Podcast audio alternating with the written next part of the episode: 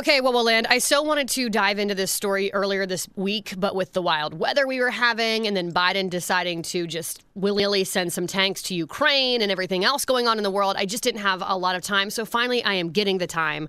And I actually stumbled across this story while scrolling Instagram. I follow Tulsi Gabbard. If you don't follow her, you should. She ran for president as a Democrat, although she recently just left the Democratic Party. Uh, she's a former congresswoman and a veteran, and truly, she is just so well spoken. She's thought provoking, and, and to me, she's just a bulldog, and I mean that in the in the kindest way. I mean that as a compliment. But she shared a post on her Instagram, and it read like this: "I just got back from army duty." And was disgusted to hear LAPD and other cities are banning the display of the thin blue line flag, which honors the sacrifices of those who serve and protect. Just like my brothers and sisters in uniform put their lives on the line, so do our brothers and sisters in blue to keep us safe. Now, just so we're all on the same page this morning, the flag in question here is the, the black and white colored U.S. flag with a single blue stripe in the middle. It's kind of a thin blue stripe. And this flag overall symbolizes support for our police officers. Now, initially, I read Tulsi's post and I'm just like you. I thought, oh, what the heck? No, they ain't. I thought, what on earth is wrong with the LAPD? I then had to scurry and look up this story, and sure enough, it's a thing. The Los Angeles Police Department just recently banned the display of the thin blue line flag at all public events, and they banned it from their station lobbies. This mandate, as they call it, comes in response, are you ready for this, producer Josh, to the flag's divisive symbolism.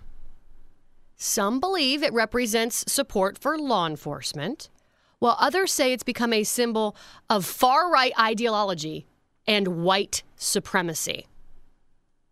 Now that I got your blood boiling, I then went back to Tulsi's page on Instagram once I confirmed this really was a thing, this is a story, and I started reading some of the comments on her page. And let me tell you, a lot of them were also very thought provoking. And allow me to read some of them to you. Some of the comments go like this This isn't real. This is made up. There's only one real American flag, and it's red, white, and blue. Here's another one. The thin blue line flag needs to go. Don't change the colors of my American flag. Perhaps you're starting to see a bit of a theme. Here's one. As a veteran, I will be honest. I think all personalized American flags should go away. This is one of the few symbols that unites us all, and it should remain red, white, and blue. And then this one. This one was really kind of the icing on the cake for me and I'm paraphrasing this when I'm just reading the last sentence that this uh, commenter wrote. They said, There cannot be an exception only for the group you agree with. Okay, deep down, I kind of hate myself for saying this, but I started to agree with a lot of these commenters. However, we'll say this if the thin blue flag line has to go, so do the rest of them. Like that commenter said, there cannot be an exception only for the group you agree with. If we have to cater to you, to those of you who don't want this flag up, then you better cater to me.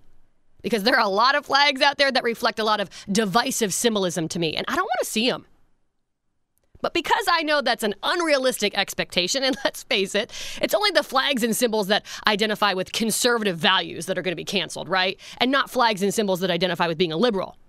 That's the reality we live in. So here is where I landed on my thinking of this. So, producer Josh, stay with me here. Presidents, they all come and go. Policies, they come and go. Political ideologies, they come and go. Protesters in the street, they come and go. And even more importantly, your cause of the month, they too come and go.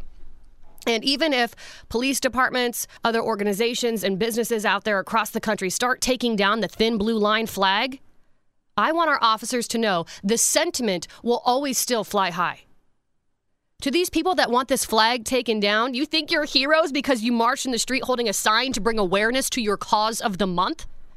You have a long, hard day marching and holding up your anti police sign. You go home, you might whine and complain about it on Facebook, but eventually you're going to move on and get over it. Likely you move on the next day to your next cause of the month. But remember this that flag, that symbol of the thin blue line that you want to start stripping down, is actually a reminder of our real heroes. It's a reminder that when they had a really bad day, They didn't get to go home and air it out and complain on Facebook. Heck, some of them didn't even get to go home at the end of a bad day, if you know what I mean. To the men and women in blue, make no mistake, with or without the thin blue line flag, we see you, we thank you, we support you for all of your sacrifices to serve and protect our communities. Podcasts by Federated Media.